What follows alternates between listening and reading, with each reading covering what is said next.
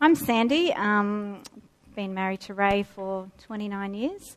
We've been church planting 23 years.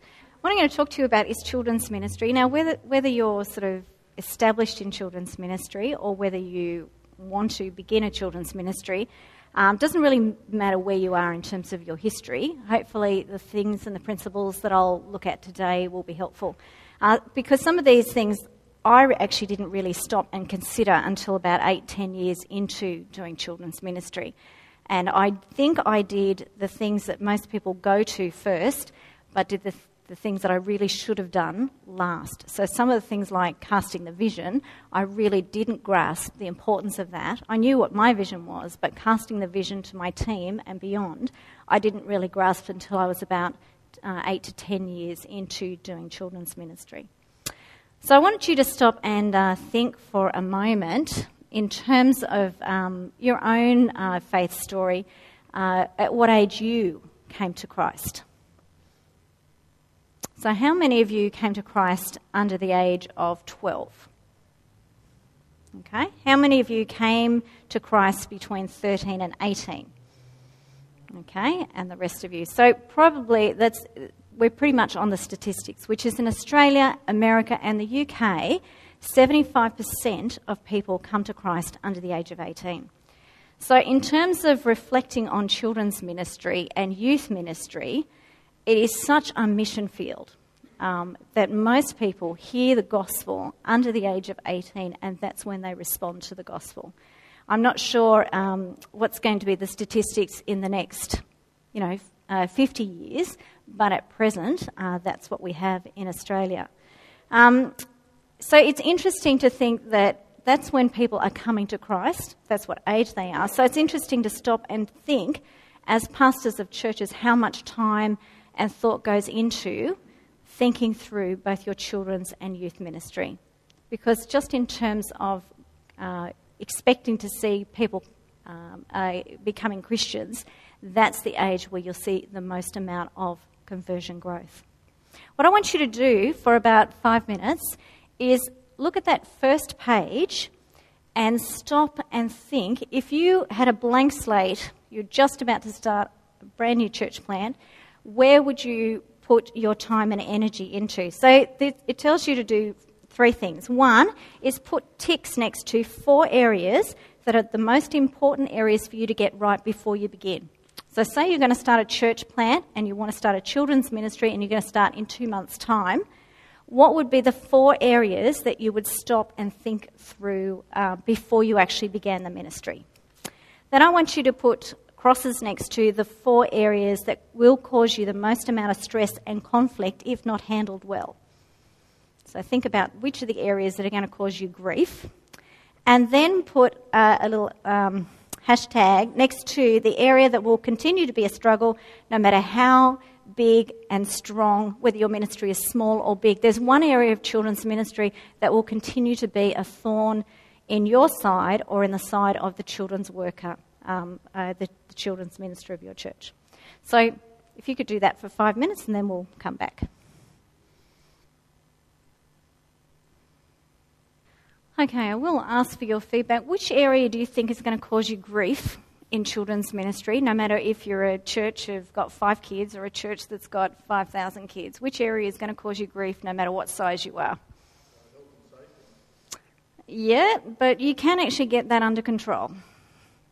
There's one area that is always going to be in flux. It's always going to be in flux. Management of children, although a good children's worker will put things into place, and it's interesting, children's workers are not stressed when children misbehave. So I've just run a, a, a children's ministry, uh, a mission for kids. We had 222 kids.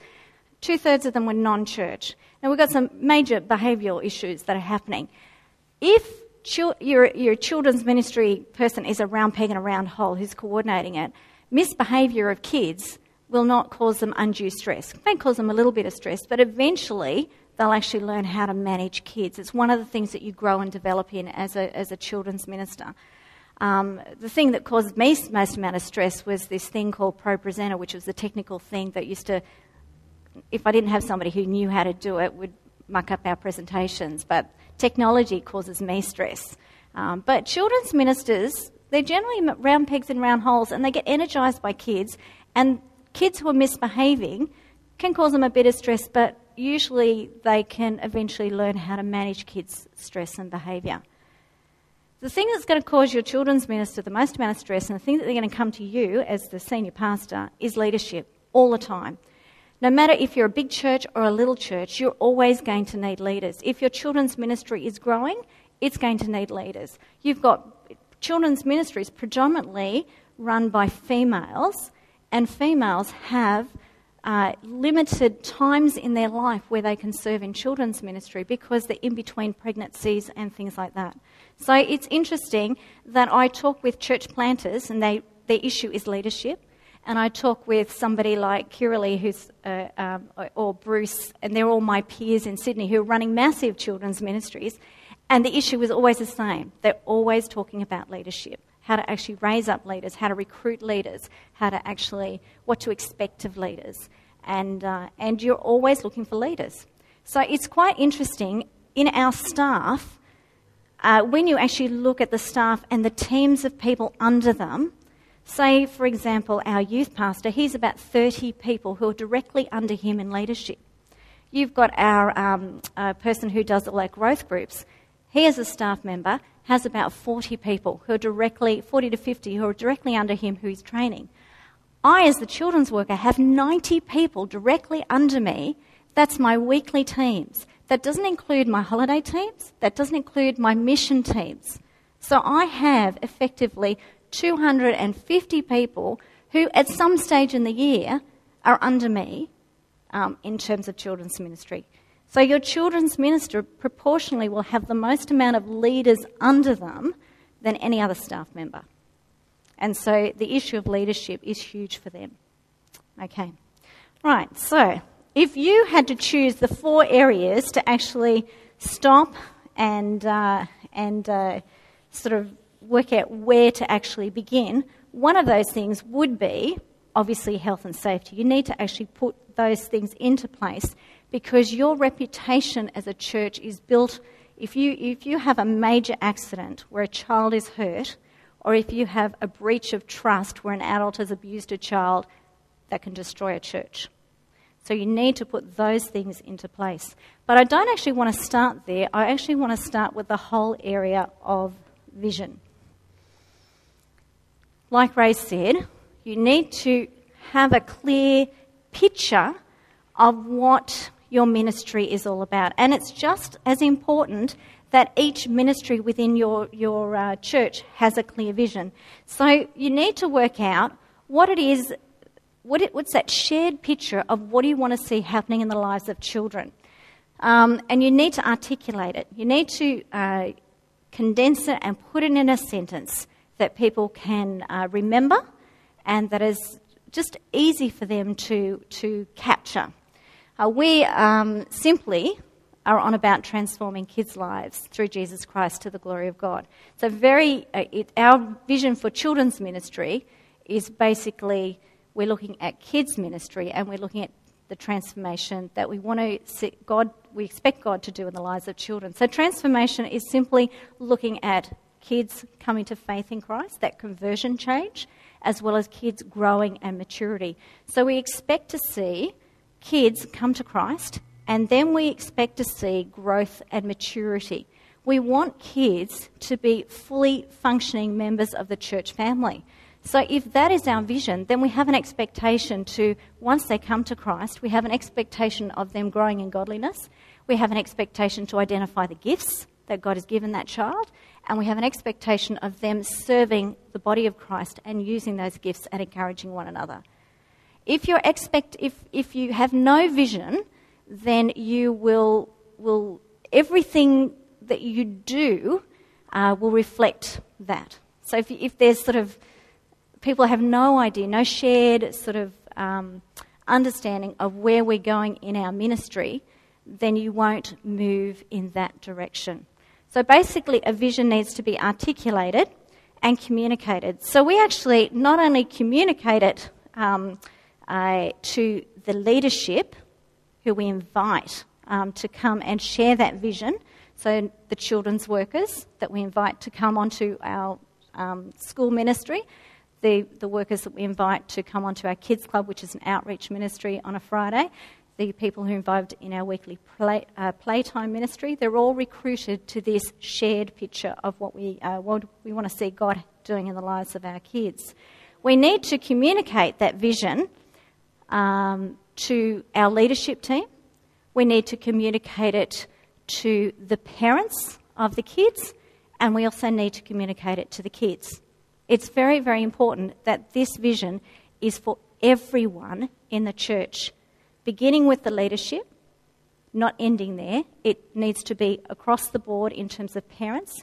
It needs to be even wider than the parents. The community, the entire community, needs to see that that is our shared vision, our shared passion of what we want to see happening in the lives of kids, and we need kids to capture that vision.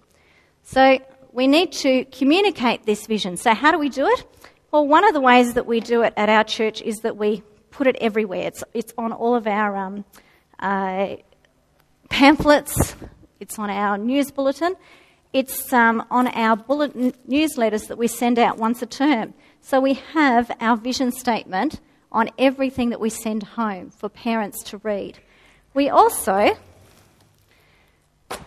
have produced little business cards for the kids.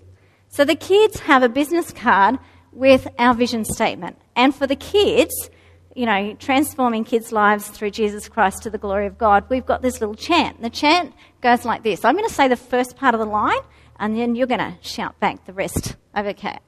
We want to see changed by, changed through. So kids may know, and the kids all go, How great God is, and they punch the air. Um, we have probably three or four times a year, we give the business cards out. The kids chant it as they go into children's church. Sometimes they've chanted it as they've gone out from the service after the kids talk in the service, and they'll chant it out. We've done it as a presentation um, at the end of the year. So at the end of our year last year, we had a celebration day, and we got all the kids chanting our vision. We want our kids to actually capture the vision because kids impact kids. They impact other kids as they share the gospel, and they impact other kids as they grow in godliness, as they've caught the understanding that it is through reading the Bible that I'm going to actually get to know God better. It is through um, that I have an impact on you as I pray my prayers out loud, as I tell stories about how I've struggled to share the gospel at school.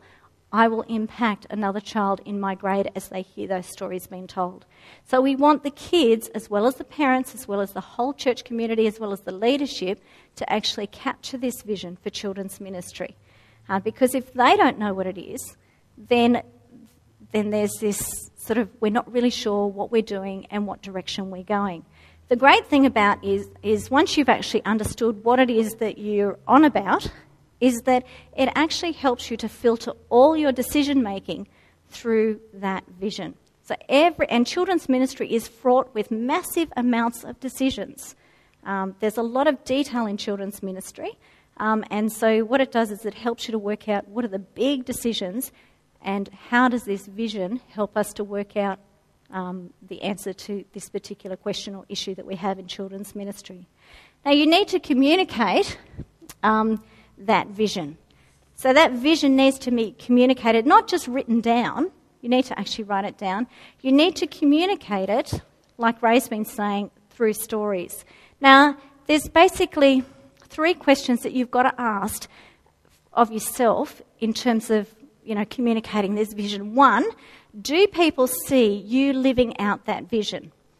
So, do people see um, that vision being lived out in your lives. So, as I share my passion with my leaders, as I share my passion of seeing uh, kids come to faith in Christ and grow in Christ with the parents, as I share that passion to the broader church community, I'm helping them to see what that passion looks like, what's actually happening. So, for example, the other day I got this letter.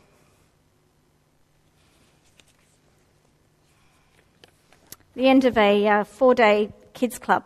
Um, and this is one of the ladies that she wrote this letter. Hi, Sandy and Maggie. Maggie is my other part time children's worker. Once again, thanks so much for all that you and your wonderful team have done this week. The kids had so much fun and are already looking forward to next year. I want to share with you the conversation we had with Brielle last night for your encouragement. On the way home in the car, she told us that during the week she had decided that she wanted to become Jesus' friend. Brielle's six. And one day she was going to be with him in heaven. We talked with her some more, and she said that earlier in the day she had prayed with her group and said that she wanted to trust Jesus. When we got home, Wayne and I sat down with her on the bed and asked her to read the prayer from the little booklet um, that she had been given and then prayed with her. We read the prayer with her and then encouraged her to pray using her own words to God. She prayed such a heartfelt and beautiful prayer. She asked God to forgive her um, her sins. Then she asked if she could be God's friend and go to be with him one day in heaven. She thanked Jesus for dying on the cross for her. Wow. I don't think there is any greater joy in life than seeing your own kids decide to embrace the faith that you have shared with them from the youngest of days. It was a very special moment for us as parents. I am not sure who Brielle's leader was this week, but could you please pass on this so that they too may be encouraged to see the way that God has used them this week? We are so very, very grateful to be in a church where kids' ministry is taken so seriously and our kids are encouraged and supported to be disciples of Christ. What do I do with a letter like that? I, I ask her for her permission and I share it. Unfortunately, I've actually been sick for three weeks and I haven't shared that letter, but that will go out next week. Now, who do I share that with? I share it one with the senior pastor because she's given me permission to actually share that story. So I share it with Ray um, and then he can actually use that to share with the wider congregation. I also share it with every person in my children's ministry team. So that will have there will be an email that will go out to the 95 people who were on that particular mission team uh, for that particular week. It will also go to the 89 people who are on the regular teaching teams. Um, so all of those people will get a specific email about that. I send those out. I get encouraging emails probably every three weeks. I'll get some story that is fed back to me in one part of the ministry. So, what happens in playtime gets celebrated all through children's ministry. So, last year we had a, a woman who was invited into a nominal Muslim home and she was able to share the gospel. It was a birthday party. These Bangladeshi um, families had come into our playtime. It was the first time they've ever invited um, she's actually Lebanese, but her husband's Anglo Saxon. It's the first time they've ever invited anyone who was um, not Bangladeshi into their home. They got invited to go to this birthday party, and in the middle of the birthday party, they turned to her husband and said, And what do you do? And he said, Well, I teach Christian studies in a local Christian school.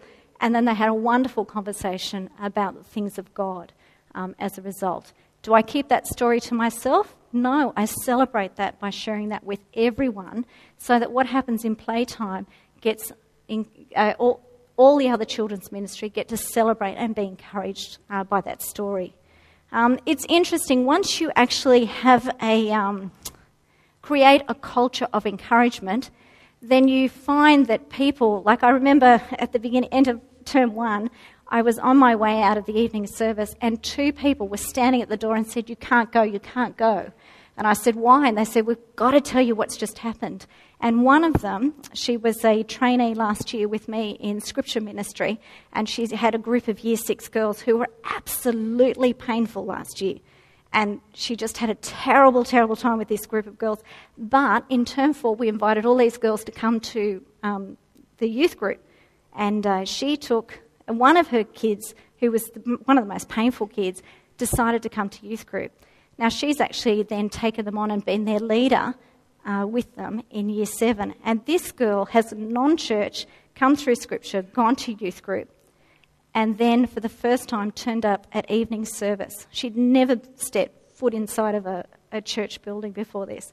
And she was sitting next to her leader, and we were having um, sharing the Lord's Supper together, and this stuff got passed by her, and she said, What's this? She'd never seen it before. She thought, What's this strange custom? You're eating bread and, and you're drinking. What is it that you're doing? And her leader said, We're actually remembering what Jesus did for us when he died. And she goes, You know, I believe that now. And, and it was her first time that that she was able to express that she'd actually come to faith in Christ in the middle of a, a Lord's Supper and a service. So this leader was absolutely over the moon that this child had come to faith. And the other leader, she stopped me because somebody in her group this morning asked a question um, that was just, uh, that set a discussion going off that was just so encouraging in her small group. So once you actually have that, um, uh, that culture of encouragement, you will find that leaders want to share what God is doing in their particular area of ministry, and that will have an absolutely flowing on effect. See, the vision needs to be lived out. They need to see it being lived out in your life, and they need to see it being lived out in the lives of those around them. And it actually creates a, a celebration of the vision. People can see what's actually happening. You need to also, once you've actually understood this, you actually then recruit to the vision. Now, I don't know how most of you um, go about recruiting or how you've seen recruiting being done, but children's workers are very good at guilt and very good, good at bribery, particularly in small churches. So you tend to, uh, so the guilt method is if nobody steps up and takes care of these kids, these kids are going to hell. So that's the guilt method. We're very good at that. If nobody steps up and takes care of these kids, then the kids are going to be back in church, and that's just noisy. Now, that's not how you want to recruit. It's just sort of like you, you actually are recruiting people to solve a problem. Children are not a problem, they're actually a blessing in your church, and they are part of your church family. And people, I think, a lot of adults think of children as they will become part of the church family when they grow up. But as five, six, seven year olds, they're already part of your church family. And some of them have made decisions to follow Christ, and they are growing and maturing in that. And so to have that sort of mentality that kids are a problem and we need to actually get them out of the service and solve the noise problem and keep them entertained, that is not how you want to recruit people. That's not the vision that you want for children's ministry. So you recruit to the vision. You don't recruit because you've got a need, although, as I've said, you are always going to have a need.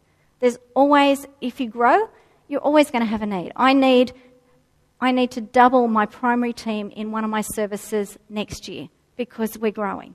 So I've got to find double the amount of leaders by February next year because of growth. There is always going to be a need. People are always going to step down from children's ministry, and you need people then to step up.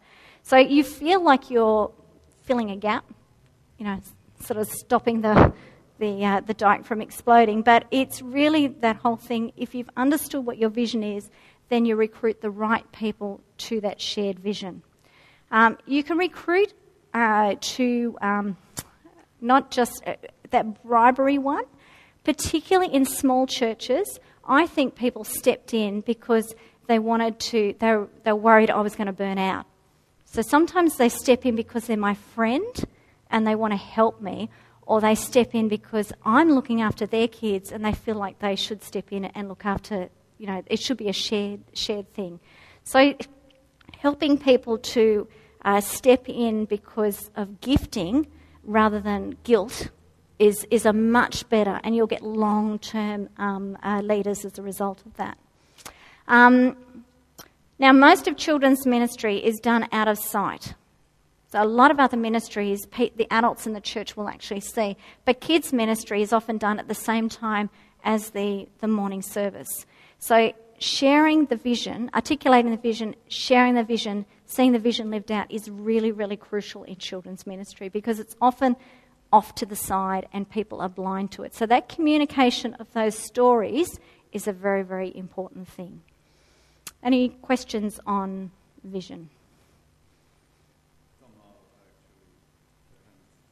Uh, I'm, I'm pretty sure that probably up until about six years ago, that most of the people were doing children's ministry out of it. They saw a need and they didn't feel that they were gifted in that area, but they just knew that there was a need and they just stepped in.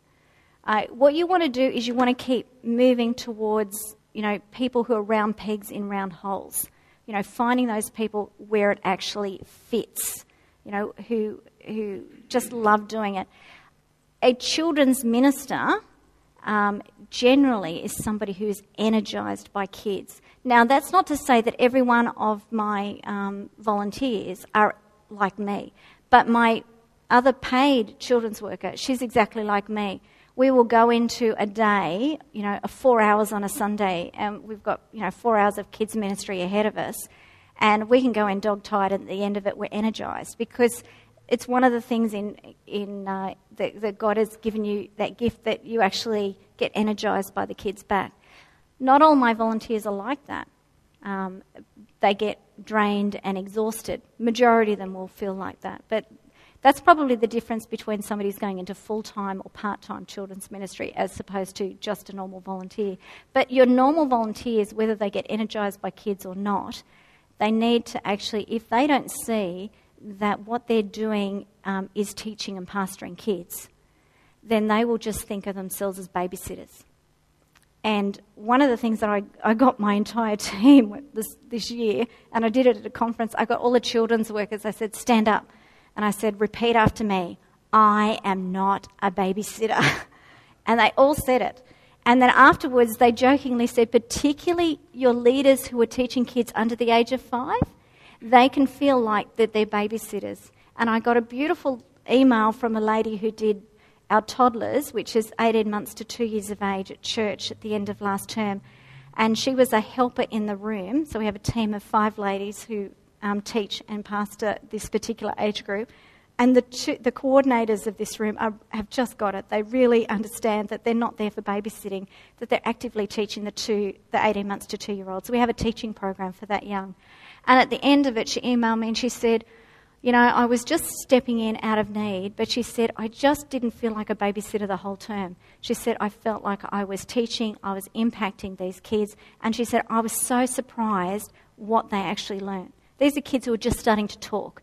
And so I communicated with permission those couple of sentences to the whole team that she actually, by going in there, she thought she was filling a gap, she saw a need, but by the end of it, she said, I'm really going to miss that. When's the next time I can serve? And that's what you want to get. I'm going to miss out on what's happening in that room because now I'm back in adult church. and you want to get that feeling of, if you've set it up with that vision and you've set it up I have an expectation that our 18 months and two year old kids will learn in that room, and I've set it up with that expectation. I've trained my coordinators that they're actually teaching, they're not babysitters. And then as that is modelled and understood, people go in and experience it, and then they go in and they go, I really miss being in that room. When's the next time I can serve? That's what you want. It's very, it's taken me 23 years to get there, but, but that's what you want. That's where you're heading towards. You want people to understand that, that what's happening is that they're going to miss out if they're not involved. That feeling of missing out is a really strong pull to get back involved. Yes? Yeah, yeah. At the moment, um, we're at a size where um, the people at the 10:30 serve at the 9, the people at the 6 serve at the 10:30, the people who serve on Fridays they some, go to all three or four services, got four services on a Sunday. But in the early days, it's one of the big, big issues, and I'll, I'll talk about this now because you've raised it. I was going to talk about it a little bit uh, later. The biggest issue in children's ministry is it's happening exactly the same time as the service. And if you're a one service um, congregation, then one of the issues in leadership is that they need to be fed. Your leaders need to be fed. I've heard of some people who are they, they've got full time workers who will not go back into the adult, adult service. They, they are not guarding their own personal walk and their own personal, um, uh, you know, being fed by the word. And you've got to watch that. So I had to watch that for myself. I had to model that I needed to be fed as well as serve in children's ministry. One of the ways that I solved that in the early days of MBM was I started a women's church on a Tuesday because I was doing children's and women's at the same time. And I got some of the best female preachers in Sydney to come and feed me. So for about eight years, I never heard my husband preach on a Sunday because we didn't have an evening service and I had young kids. So the way I got fed was I got fed on Tuesday and I was very upfront with my teams. So if they couldn't be like me and go to Tuesday and get fed, then they could not serve full year like I was serving. They couldn't do it. I wouldn't let them do it. One of the things that you've got to decide is how do you get your people to serve to feel like that, they've, um, that they're not babysitters um, and yet be fed? And for years, I used to do two weeks on, two weeks off. No, that's hopeless for the kids. Not too bad for the adults, hopeless for the kids. Let's try one month on, one month off. Still bad for the kids. Because you just, you, you, you know, you do a, a, a, book of the Bible and you get a leader that does three weeks, and then another leader that does three weeks, and another leader that does three weeks. And this leader doesn't know what this leader taught and doesn't know the questions that the kids ask. So there's no continuity and there's no attachment of the kid to the adult. So you don't get that pastoring modelling effect. It just becomes when am I rostered on? And the kids know it, the kids feel it. So the best solution that I've that we stumbled across was we got people to commit for a whole term, a teaching term of 10 weeks. And so for years I had my term one preschool team. It consisted of two ladies, and they did term one together. They actually built up a really good friendship. They have been together now for 12 years teaching. They choose that they actually do term one and term three together now. Um, uh, but I, they were my term one preschool team. Then they went back into church, and then I got another two ladies, and they worked together for a term. And the language changed with my leaders from when am I on to who's got my kids now? I miss my kids. And that's the language change that you want to get to. If they start talking about they're my kids, they're my responsibility, I miss my kids, then you've struck it with your leadership. They've understood that it's, that it's not just about filling a roster uh, and imparting kids with a bit of Bible knowledge. They've understood that it's about teaching and pastoring, that they want to see the Word of God applied in those kids' lives that they're expecting to see change, that they want their kids to come to them, that they're modelling Christ to those kids. And once you get the my language changed in your leaders, then, you've un- then they've understood it. Um, but, but getting them to work for a term, so that if you work for a whole term with kids, by the beginning of the term, you can do things like, What do you know about the book of Mark? And they've got all these gaps in the book of Mark. That some things they know, some things they don't. At the end of the term, you do a quiz and you said, What have we learnt? And you celebrate that with the kids. And as a teacher, there's great joy in seeing that impact and that change. And you can follow up, particularly because teaching is to be applied. And as the kids have the Word of God applied to their life, you follow it up the next week. How did you go with that? Did you actually talk to your mum about that issue that we talked about last week? Um, and that's where you as a teacher get as much from the, what you've put in because you see the change that's happening in the kids' lives. Yeah. So I would advise you to go for teams. Yeah. And in the end, if they've 10 weeks on term one, chances are they're actually less out of church. They're out of church for a 10 week period, but they're out of church less than if you had one month on, one month off, one month on, one month off. Okay. Now, the next area that you must get right, and this is so important, is the senior pastor's relationship with the children's worker.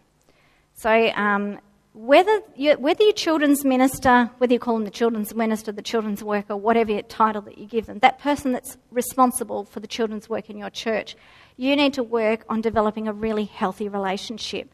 Um, majority of children's workers tend to be female, oh, take this off. Um, and majority of senior ministers tend to be male. So you've got to work out a healthy dynamic of you relating well. Uh, a lot of children's workers tend to be young, single females. Um, and they, can, they are often extremely passionate about their, the work that they have with children's ministers in, in terms of working with kids.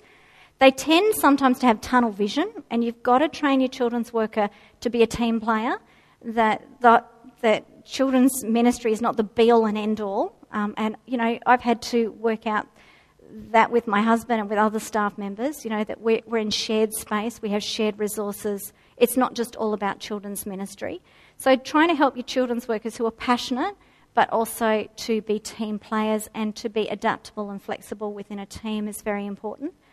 Um, they tend to be energised and gifted in children's ministry, but they can come unstuck in some big areas um, as a result of that. A lot of children's workers tend to be really good at relating to kids and not really good at relating to adults. And this is where your support and your encouragement can really, really help them to develop. Um, they can get burnt out very easily. One, unrealistic job expectations. If you, as a senior minister, have never done children's ministry, chances are you will never get to understand their world. My husband's not done any children's ministry. He still gets blown away by how much he makes a decision and he says, okay, we're running an open day. Can you run some kids' ministry activities along with this open day? And he still can't work out why it takes me so many, why that one decision now has cost me a week's worth of work. He can't understand what it takes to get it up and running. Now, it's not important that you actually understand, but that you have a listening ear. And that when you, your children's worker says it's an unrealistic job description, um, or I cannot do that job in the time, then you've got to listen to them. Uh, because there's a huge amount of children's ministry. Sometimes I say to my husband, you know what I did today? I moved stuff around and I did admin. Because they're the two things that'll swallow up your kids' workers' time, like you wouldn't believe. So you've got to be very careful about that. I am going to have to have some water. I've just been really unwell and I'm just feeling like I'm going to fall over. So I'm actually going to sit down for about two minutes. Sorry, I have very low blood pressure, so I don't want to faint on you. Um, okay, so children's workers tend to, um, yeah, tend to have tunnel vision. They can so you've got to be sorry. You've got to be very careful about the job um, description um, that you give to your kids worker. Um, so uh, if you give them too much face-to-face teaching and not enough prep time, um, and they're saying that that's the issue, then you've got to listen to them because uh, often they're female. They will tend not to. Um, females tend not to speak direct and so, if you're sensing stress in your female um, children's worker, then you need to be the one to dr- gently draw them out. Because um, I'm unusual in that I am quite direct in what I, you know, if I'm feeling something, I'll be able to speak to it. Um, it's, it's, also, you know, the senior minister is my husband too, so that's a different dynamic that I have. But, um, but children's workers tend to feel like um, they can't approach the, the senior minister about an issue. So they'll tend to keep things in. So if you're sensing stress in your children's worker, then you need to gently get alongside and ask feeling questions. How are you feeling? Um, rather than how you, you know, um, uh, men tend to want to step in and uh, work out how to solve an issue, and often women just want to be heard. And, and if you have a good listening ear, you'll end up with a good working relationship with your female uh, children's minister. Um, when you're uh, launching a ministry, if you launch it too quickly, that's when you'll burn your children's workers out. So when there's uh, a new ministry happening, or when there's rapid growth in a children's ministry, um, so I almost burnt out three years ago. We moved into our church building and our children's ministry doubled in 10 weeks. So I had to restructure things. Normally, I make one change in children's ministry every year. I made five changes to cope with the, the growth. Um, I did that in, in two months, uh, sorry, two terms, and by fourth term, I was almost ready to pack it in. Um, so it's very important that you are slow to launch a new ministry. So if you have a Sunday morning ministry that's humming along, um, don't begin to then launch three other new ministries in the same year, or you'll burn your children's worker out. So we, I had parents asking year after year after year, can you run a kids mission? Now we had the skills and we had the teams, but we didn't have some of the resources, so we put it off. So that when we started it, we started from a really strong vantage point. So be slow to start ministries uh, and don't start too many children's ministries all at the same time. So, in the last three years, we've established three playtimes. Um, our kids' ministry, uh, our Friday evening kids' ministry, um, was established four years ago, and we've had kids' clubs for the last three years. So, we've done that in the last four years. But for the first 16 years, it was mainly making sure that Sunday ministry was really, really strong. You can't launch those midweek stuff if your Sunday kids ministry is not working strong. So be slow to launch other ministries and watch launching too many too quickly, or you will burn your children's worker out. the other thing is watch g- growth. Now, it's a strange thing that happens in children's workers is that you would think that children's workers would be excited about growth, wouldn't you? More kids coming to Christ, your, your teams are growing. But it's a strange thing that children's workers who are, you know, either employed or like me, I'm not employed, I'm volunteer um, worker in our church, um, that with growth comes enormous grief. Because as the children's ministry grows, I do less face to face teaching. Because what's taken my job? I'm a non teaching coordinator. I spend a lot of time uh, dealing with big issues with kids, talking with parents, and training my children's workers. So there is, there is no time in the week where I have one group of kids where I am personally teaching them face to face, except for scripture, which is when we go into our state schools. And even then, I'm training people to take over my group of kids.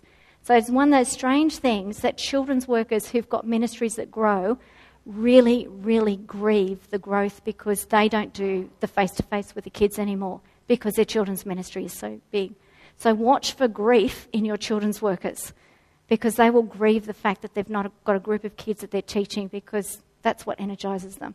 On a Sunday morning, I will go into the toddler room, the preschool room, the K to 2, the 3 to 5.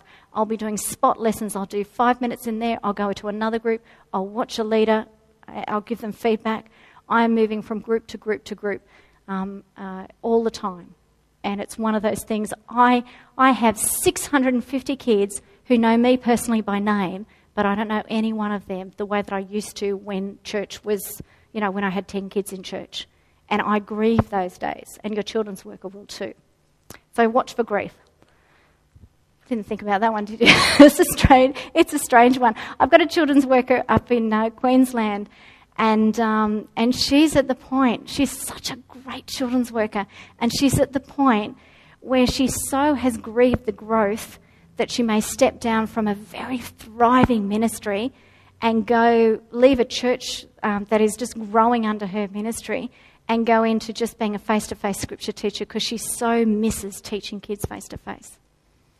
Okay. Now, in terms of um, children's uh, uh, the relationship that you have with your children's worker, it is very, very important for you to actually um, understand that every person in your church uh, that you are responsible for teaching and pastoring them. So don't have blinders on to that third or a half of your congregation that just happen to be under the age of um, 11. They, you are as much their teacher, pastor, um, even if you don't effectively teach and pastor them. So, what I mean by that is that take a strong interest in what is being taught to the kids in your church. So, one of the things that I do is I meet with um, both my husband um, as, as he works through the preaching uh, roster. So, our Sunday morning ministries, our two children's churches on a Sunday morning, they follow the sermon series. We've done that for 22 years. So, whatever Ray's preaching on, I'm writing material for the kids from kindergarten, five years of age, up to 11 years of age. And we're doing that week in, week out. We used to do it for the under fives as well, but our under fives grew too much and they're not in church at all. They go straight into their programs because there were, there were too many children in that age group for them to be effectively signed into their programs we just lost parents. You know, 50 parents would take 50 kids out and then take 15 minutes to get back into the service. It became impossible for us to manage. But our teaching ministry for our primary follows the adult sermon series. And so I spend time with Ray. I work through the passage. We're doing Ecclesiastes at the moment. And I will work through what are the big ideas in this passage? How do I communicate that to children of this age? And how do we effectively teach it? When I've done uh, the Kids Club programs, there's a kids four year Kids Club program that I'm writing, that's a cyclic program. I'll sit down with him and say, These are the big ideas across four years that I want to teach kids from non church backgrounds. Are there any gaps in my teaching program? And he will go through that with me. Yes, you've covered this. Yes, you've covered this. Yes, you've covered this. Uh huh, you've missed this. And so I've got to write term three. Um, we'll be on the book of Acts. Um, because I, there's a big gap in what I'm teaching the kids. So it's, a, it's very helpful for you to sit down, not to, not to your children's worker will know how to teach kids, but for you to actually sit down with your children's worker and work out what it is that they're teaching the kids. Um, and that's a very helpful um, thing to do. In order to do that, you need to spend time with them. Particularly, it's, it's, it's interesting that if you employ someone to do kids' ministry, you will book time to see them regularly. But if they're a volunteer, you tend not to book time to see them regularly. And that's what was happening. I mean, partly I'm, I'm, married to the senior minister, so we were talking things on the run, but it was much more helpful for us to have a meeting time where we sat down and did focus what's happening in children's ministry, what needs to happen, what are the issues, where am I going. So you tend to do it if you pay a children's worker, but you tend not to do it if they're a volunteer. And you can say, I value children's ministry, but if you don't give time to your children's coordinator, then you're communicating one, that you don't care, and two, that you just don't value what they're doing. And if your children's worker does not feel that what they're doing is valued within the, the church, and particularly by you as being uh, the leader of that church, then they will, they will tend to burn out and they, you won't have them long term. You also need to listen to them. I've talked a little bit about that, that male female dynamic, but you also need to give them a voice in decision making. So many times before I started, now I don't go to senior staff level, but I go once a month, and all the volunteer coordinators come in once a month and uh, with the senior staff, and we have a meeting together. Um, but, but I have a voice now. So before decisions by senior staff, or when it was just my husband, he would make decisions about what we're doing, and all of a sudden he's given me two weeks' worth of work, and he's then wondering why I'm stressed, and I'm going, I just can't do this. Um, I needed to have a voice when the decision was being made way back here. So the first time we ran a weekend away, he said, Yeah, let's run a weekend away. And the last person he talked to was me, and I had the most amount to organise because the children's ministry that was happening on that weekend away. It took me a month to get that organised and, and ready. Um, whereas the person doing the food took them two nights. Yes? No, we don't. And yeah, and, and partly that was just the cost issue. It was just so expensive for families to do. We have um, a youth weekend away, and I'm looking to run a. That's the, the, the next stage of what I want to do. I want to run a, um, a, a kids' camp for primary age kids. Um, so now that our kids' missions are humming along, that will be the next thing that I'll be looking at. But it is the cost. They're ex- extremely expensive um, to run, and we when we were running them, we were running them at a loss. Not because, uh, mainly because of the families. Families need to be subsidised to come, but then when we, are, we go so many families, our single people couldn't subsidise the families. It's just expensive. It's very expensive to go away. But kids loved them. They loved them. Okay. Any other questions on that? Okay. Now, we might move through the next two fairly quickly. Recruiting. Now, like I've said, most people recruit um, out of bribery or guilt or because there's a gap in a roster. If you've understood your vision, then you recruit to vision. Um, it is so important um, that um, that you get this understood. Tonight, I um, am running a, a, seminar, and it's just looking at this thing for an hour and a half of how to actually uh, recruit to vision. Um, because if you don't get that right, um, then your whole leadership, uh, uh, which is the crux of your children's ministry, if you don't have leaders, you can't have a ministry. And uh, who do you want to get being attracted to that? And how do you go about um, recruiting is very important. Um, it is very important with leaders that you have an expectation. In the early days, I had very low expectations of my leaders, and it really worked against me um, in having long term leadership. I had tunnel vision. I knew what I wanted to do. I knew what I what vision I had, and I just needed a couple of people to help me to maybe you know fill some paint pots and cut some things out and take some kids to the toilet. But the, the, the and the less I expected of those helpers, the more issues I had with them turning up on time and helping and that sort of thing. Once I began to raise the bar on what I expect of leaders, then I got people actually some of them said, no, I can't do it. And other people actually then thrived and, and, uh, and stepped up to the plate. Um, and the higher, over the years, my leadership expectation has grown and grown and grown. You don't want it to be so high that it's impossible, but don't set your bar so low. You do, I don't have, I have trainee roles, but I don't have any helping um, uh, sort of roles. Everyone who comes in is training to be a leader. So everyone is, is on a trajectory of moving forward. Um, and that's, that's where I see them. It's interesting. One lady, um, we, we went to, co- we now have coordinators of each section of our children's ministry on a Sunday. So I have two toddler coordinators, a 9 and 10.30, two preschool coordinators, two infants coordinators, and two primary coordinators. Um, and moving people into those coordinating positions is, is an interesting thing. I had one lady, she was brilliant with the preschoolers and uh, and the she just was such a natural um, uh, uh, three and four year old leader, and um, we needed um, to create structures for growth. So I stepped her up into a coordinating position. After about a month, she came to me and she said, "I hate it. I absolutely hate this role." And I said, "What is it about it that you hate?" And she said, "I don't. I, I spend my time managing the room." And not interacting with the kids. I spend my time interacting with parents at the door and not down on the mat with the kids playing and talking with them about what we're learning. And she hated the step up. So I then stepped her down and stepped another lady up and, and working out how to actually recruit and what the expectations are and where people fit in those roles is really, really important. And it's often give it a go, let's see where you come unstuck, and then change it around. I had one lady who stepped into primary teaching and she had year five girls. And by term three, she was tearing her hair out. She said, You know what?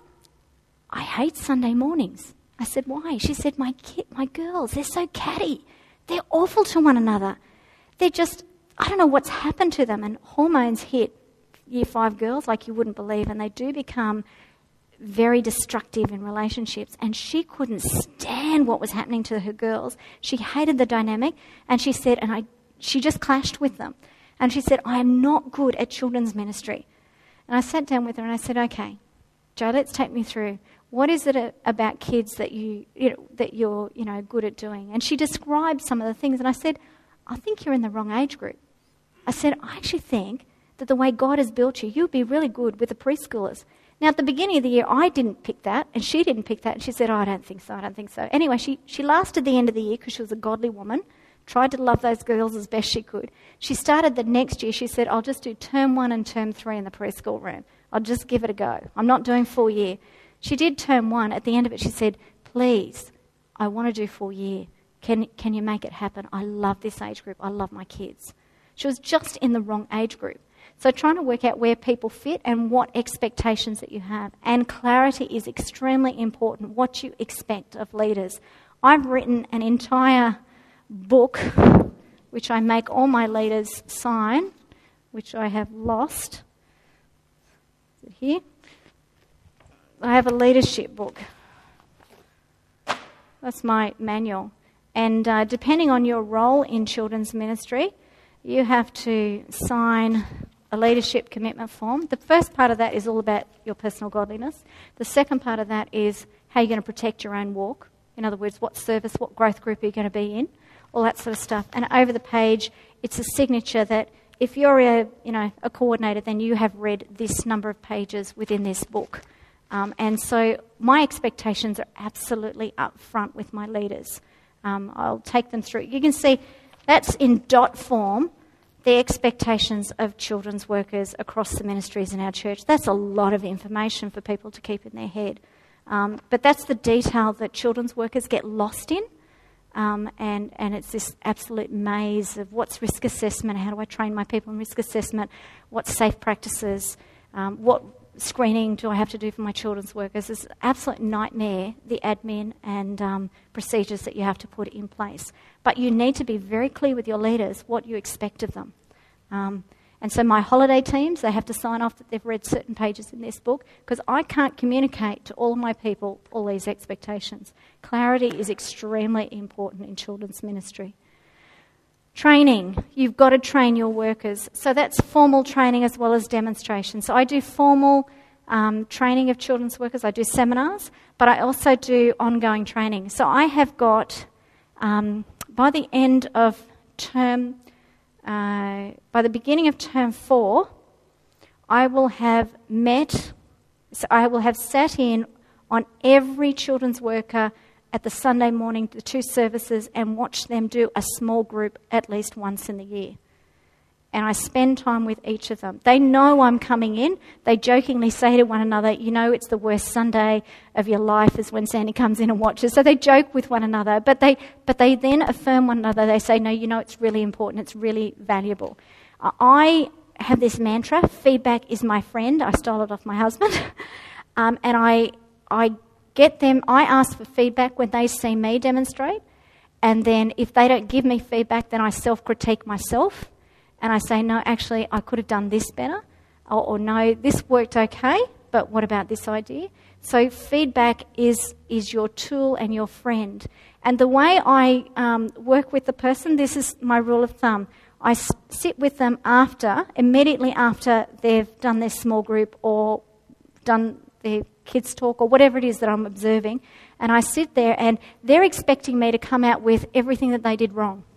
That's what they're expecting me to say. But the first thing I say is, You tell me what you did that you were happy with. And they go, Oh, I wasn't expecting that. And it just relaxes them. And, they, and they, some of them say, There was nothing that I did that I was happy with. And I go, Uh uh uh uh, stop and think. What is it that you did that you did well? Or what is it that you did that caused a good response in the kids? So they start talking. And then I say, What is it that you did that you would have liked to have done better? So they're learning to critique themselves. Then I come in and I say, This is what I saw that you could have done better. And I end with, This is what I saw that I absolutely love, that I think you're doing a fantastic job in. So it starts with them being positive, going to negative, me being negative, and going to positive. And I only ever say one thing on the negative. So it's one thing, an area, and it needs to be specific and concrete. You notice that when you da da da da da, that the kids all started talking to one another or rolling backwards or flicking each other or whatever. So it's observable what I saw in the kids when you did this. How do you think we could fix this? So feedback is very, very important. It takes a long time to train a leader, particularly in our area. So, what age do you begin? Well, in the school holidays, this is what happens in our school age program. So, kindergarten to year uh, five, they watch a kids talk in church. There's teaching every Sunday. Then they go out, and I've got, you know, uh, all the kids from that age group in front of me. So I can have 100 kids in front of me, and they're all sitting there. And I say to them, we talk about the kids' talk. I get one or two up to pray, and then they all go into small groups. And what I do is I identify kids within each age of children's ministry, and I say, Rachel, could you get five kids to come to you and then I go through and I nominate leaders. Kids who I've seen have come to Christ and are growing in Christ. And they form small groups, and every holidays, they're in those small groups. There's no leader in these small groups, it's just kids leading kids. And the kids actually get the, all the kids to do what they do with their leaders during the term, which is they pray twice. They pray once about what they've learnt in the kids' talk, and they pray about whatever they like. So you get Rachel. She's got converted at five. At six, I've identified that she is a growing leader at six years of age. So this is Rachel's first time. It was her parents that were in that DVD. Rachel, at six, this is what had happened last school holidays. I said to Rachel, Could you get five kids to come and pray with you? Great. She's been asked to be in leadership for the first time. She's six years of age. She gets five kids to come to her. She sits them down and she says to them, Right, now what did Sandy just say? What did we just learnt? And then she reiterates what the big idea of the kids' talk was in there. I was listening to her do it, and she goes, Okay, now, I don't think we know you. Would you like to introduce yourself? Make sure everybody knows one another, because that's what she's seen her leaders do. Then she goes, Okay, we're going to pray. Now, remember what Sandy said. The first time we pray about what we've learnt. If you don't want to pray because you're new, that's okay. But everyone else, we pray. And then she goes around, and they all pray including the new child at this particular point. And then they finish, and this is okay. Now we can pray whatever we want. Okay, let's go. And then they'll go around and pray. Now, I train leaders from that age upwards. I'm expecting to identify kids who are, who are growing and leading in that area. At the end of it, Rachel comes up to me because some of the other groups are still praying and she goes, Sandy, we've finished. Would you like me to get them to play a quiet game while the other kids are finished? That's good. She goes back. She goes, okay, we're going to play heads down, thumbs up. We're going to be really quiet because the others are playing. I'm training her in leadership. I'm only identifying. I've got other kids who come up to me and say, You haven't chosen me. And I'll say to them things like, Well, you know, when I've seen you in your small group, you're a bit rude to your leader.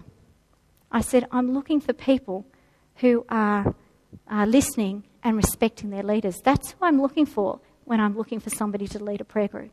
Trained from a very young age. Okay, we're going to have to stop it there, aren't we? Is that right? Sorry? Best of? Yeah, yeah. Um,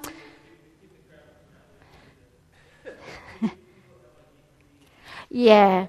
I do want to go to parents though. Let's go to. Um, this is one thing, making sure that your leader, um, your leadership structure is um, stable and um, able to cope with growth. Um, so people need to know who's got their back. Um, they need to know who is going to step in when there's an issue with a child. They need to know um, who's got their back when it comes to parents. Um, so it's very important that your leadership structure, your children's worker needs to know that you've got their back when an issue comes with a parent. I want to move on to parents um, and just say that there's two very important things for you to understand. That this is some areas that that children's workers can have blinders to, um, and also that they can come unstuck with. And the first thing is that children's ministry needs to have an eye to the parents. Most kids' ministry is just focused on the kids and they forget about the parents. But kids' uh, uh, ministry happens for an hour or two a week. The rest of shepherding and pastoring those kids happens 24 7 with the parents. And so part of the role of a children's minister is to actually have an eye to the parents. So our mission statement is our mission is to supplement the family's role in giving children every opportunity to become Christians, then to mature, becoming active partners within the body of Christ. We don't want parents to abdicate their role to us. And too often, children's ministries can be set up where the experts will teach your kids, just leave it to us. You do not want that happening. You want your children's ministry to actually supplement what's happening at home. So, in order to do that, you've got to inform your parents about what you're teaching. You've got to work out how you can equip your parents to do the job of teaching and pastoring their own kids, because that's their primary ministry. You've got to resource those parents. Don't just send them to a Christian bookshop and hope they come out with a good Bible. You've got, actually got to do that work for them. Um, and so partnering with parents is really, really important. And most children's workers do not have a vision to the parents, or they're threatened by the parents.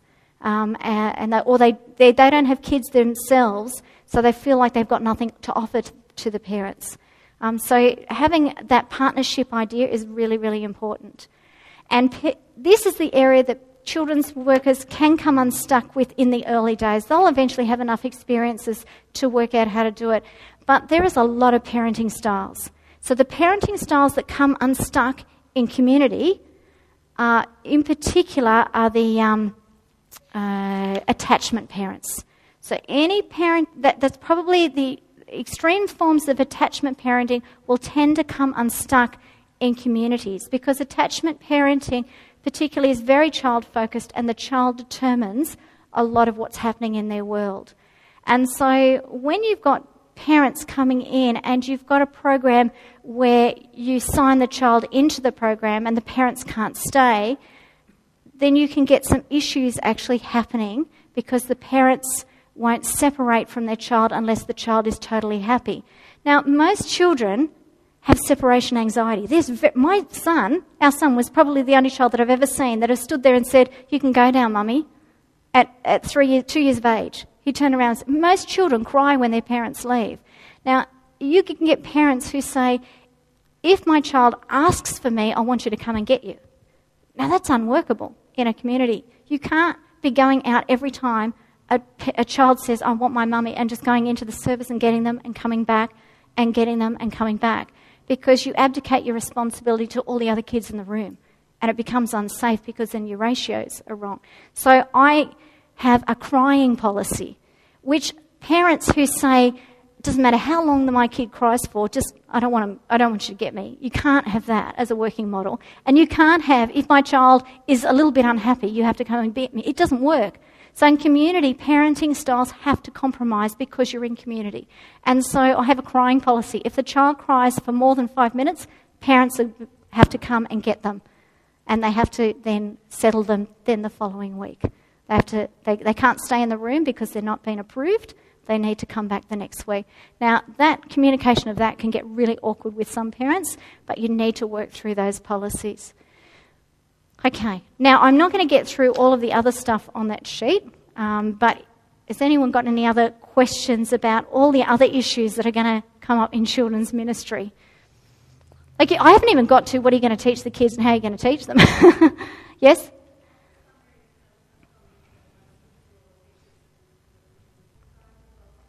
Yeah, yeah, yeah. I started off with much more females. It's interesting. I, uh, there is a phenomenon that's happening in church, and that is if you have a female leader and it's a mixed group and it's boys from six years of age upwards, then 20% of the boys will pray. If you have a single sex boys group and a female leader, you'll probably get um, about 40% of the boys praying. If you get a single sex boys group and a male leader, 80 to 100% of the boys will pray. It is phenomenal. It is phenomenal. And it's not determined on the quality of the leader. You can have a really brilliant female leader and you'll have the same statistic happening. And it is one of those things that I have worked so, so hard to get males into children's ministry. We have males teaching males from year one upwards in both our services now. But it's taken me 21 year, 23 years to get to that. But it's, it's phenomenal. You just. Yeah, I, I get the male leaders to go and recruit and tell stories. I just go, or I get the male, anyone who wants to, most people have no idea. I just say, come. They start talking to me about children's ministry. I say, come. I can talk to you about children's ministry, but that's not going to convince you to do it. Come and have a look. So I've had my present primary coordinator, she did not have a clue about children's ministry. She came in, she observed it, and she said, I have. She watched a, a year five girls group and they read the Bible, and she said, They're actually doing a mini Bible study. Just, I said, What were you expecting? She said, I thought you'd just play games and do a bit of craft with them. But she actually said, They're actually reading the same passage that I'm reading with my growth group in a different version, but they're actually wrestling with the Word of God. They're praying, they're applying it to their life. And she said, and then the kids, she heard the kids pray, and she said, You know, we're not praying like the kids are praying. The pre- kids are praying through the passage. She said, how, do they do this? You know, why are they doing it and we're not doing it as, as an adult group? And then and I said, So you're interested in kids' ministry? She said, Absolutely. So part of the recruitment process is actually getting people to come along and see it, and particularly males. Males need to come in and have a look at it because it's just, you know, an unknown area. Right? No, I haven't mentioned that. Yeah. No, I, I, I'm training. Where am I going? Bundoora Presbyterian. Tonight is, is really looking for looking at coordinators and how we cast vision. And tomorrow it's um, three training things one on uh, God's purposes in the church, um, and the next one is on helping parents shepherd their kids. How do you, as children's workers, do that? And the third one is uh, skills based. How do you teach memory verses? So getting scripture into kids' heads. So, yeah, if you want more information, that's um, on the website. Um, if you're a Geneva Push um, church plant, um, then I, I, offer two years free membership on KidsWise. KidsWise is the website where I um, publish all the material that we um, use in church, and there are three sections to KidsWise. One is membership, which has got school age programs that teach books like Leviticus. We did that last year. That's just about to be published on there or you know books like Genesis, books Mark, um, all of Matthew's on there. Um, and so that school age program. There's also a store there which has um, many movies. So we create, I get professional um, chalk drawings and we make um, speed drawings. So there's a number of those on there. Um, there's also cyclic programs for under fives and kids clubs, which are in the store. And then there's a section on the website called training, and so that's where you can book me to train or you can book into training. So if you're interested in training, that's there. But if you forget Kids Wise, you can just Google my name and it should come up. Yes? We've, um, we've done it in children's church. We don't call it Sunday school, we call it children's church. So whenever we've, um, you know, because we follow the adult sermon series, so if we've come across passages, we will actually do it, they'll do it in their small group. Um, this is school age kids, so kids from five years of age upwards, and we do it the same way that we do it with adults. If you love the Lord Jesus, then this is for you, um, and, and you can take a piece. And, and we've also done it in church. Um, just gets a little bit logistically awkward in church because our kids are going out and just the numbers, but we have at times brought the kids back into the service and done it if it's holiday program um, or or that. So yeah, and we usually encourage them to go and sit with their their parents as we do that. But yeah, yep.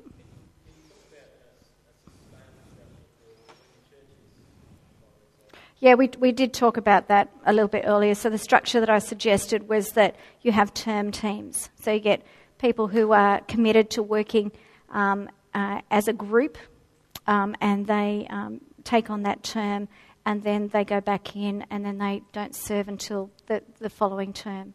Um, you know, if, if they do first term of this year, then they do first term of next year in the same age group. Because it usually takes any volunteer, it by the time they get to third term, they are all ready to pack it in. And I go around and I say, look, this is the worst term. They're, they're tired, they're depressed, if they've got issues in their small groups, if they haven't worked out that leaders lead and they're not there to be the kid's friend, um, all of those issues that come into play when you've got volunteers who are stepping up, if they've not uh, learnt management of kids' behaviour, um, then by the time they get to third term, then you've got a whole stack of them that are tired and exhausted and want to give up. Um, never recruit, go around asking to recruit for the next year. I never ask any of my workers until it has been sunny in Sydney for 10 days. So it's usually the 10th day of September, if it's, if it's been sunny, that's when I'll ask, start asking, would you like to serve in 2014? I won't ask, I won't have any conversations with anyone until the sun's hit them for a few weeks. So, yeah, you might recruit, be recruiting later. I don't. I'm going to the UK in November. I don't know when they recruit because I don't get any sun. It'd be interesting, but it is. It's a, it's seasonal. So your workers are exhausted in term three. Um, but yeah, so you've got to be very careful of your term three teams that are on because they're tired, exhausted. There's a lot of sickness. It's the it's the killer term. So don't recruit until late third term, early fourth term.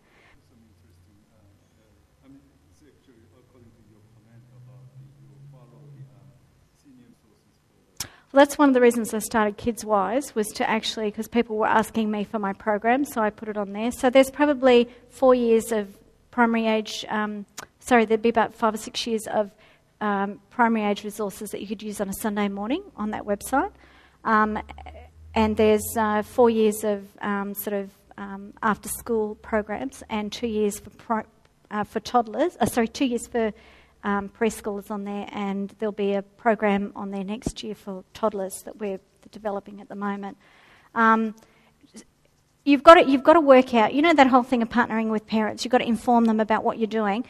One of the reasons why I like the model of, and I say this tentatively, of us following the sermon series is that every Sunday morning, like on Sunday, I'm going to stand up and I'm going to give a kids' talk on Leviticus. Okay, I'm doing, uh, sorry, we're doing Ecclesiastes, aren't we? We're doing Ecclesiastes 3 on Sunday. Parents are doing it in their growth group. I'm teaching their kids about it. On Sunday morning, the only part of children's ministry that my parents get to see regularly is the kids' talk. So I'm giving them a parenting seminar every time they come to church because my kids' talk is there to inform the parents, to give them the language with which they can actually go home and talk with their kids and begin a discussion. And that's one of the reasons why, and I'm modeling to them how to actually go about doing that. And so every Sunday morning, I'm doing a parenting seminar, although the parents don't really realize it. But I put it up front on um, my newsletters. Why not talk to your kids about what, what, you what you both saw in the kids' talk this week? It's up front, it's on the agenda. I want them to actually see that I don't want them to abdicate that responsibility to me. I'm actually now equipping you to go and talk with your kids. Last year we did Leviticus. I gave them definitions of atonement. I gave them definitions of the priesthood. I unpacked those big words so that they could use them with the kids. Um, eh, now, the issue is that you will burn your kids' worker out if you say, okay, let's scrap everything and I want you to write programs that fit my sermon series. That will kill your children's worker like you wouldn't believe because most children's workers are good at teaching, but very few of them are good at programming. It's a different skill set. Um, so, what you can do is you can do the model where uh, you do some kids' talks and some songs or memory verses over the, the term. So, one week it's I'm going to we're going to uh, teach the whole congregation the memory verse that we're teaching the kids. We're going to teach the whole congregation the song we're teaching the kids, which holds this unit together. Um, so you can do bring things into the service which inform and help the parents to do their job at home, um, uh, which give them light to what you're doing in the kids program. You can do the model where the kids talk follows the sermon series, and then the kids go out and learn something different. Um, a lot of churches do that, or you can do our model, which is you follow the sermon series both in your spot in church and your spot out. But just be very careful that you don't burn your kids' worker out. Can I just say, if you're interested in these, uh, they're not on KidsWise, but they're on our MBM website, and I've kept them there since I started. These are parenting newsletters, and there are resources in there. There's also things on 10 tips um, which are parenting um, tips for. So if you want to go and have a look, um, you can have a take a couple of these as well. But you're most welcome to take them and adapt them to your um, church.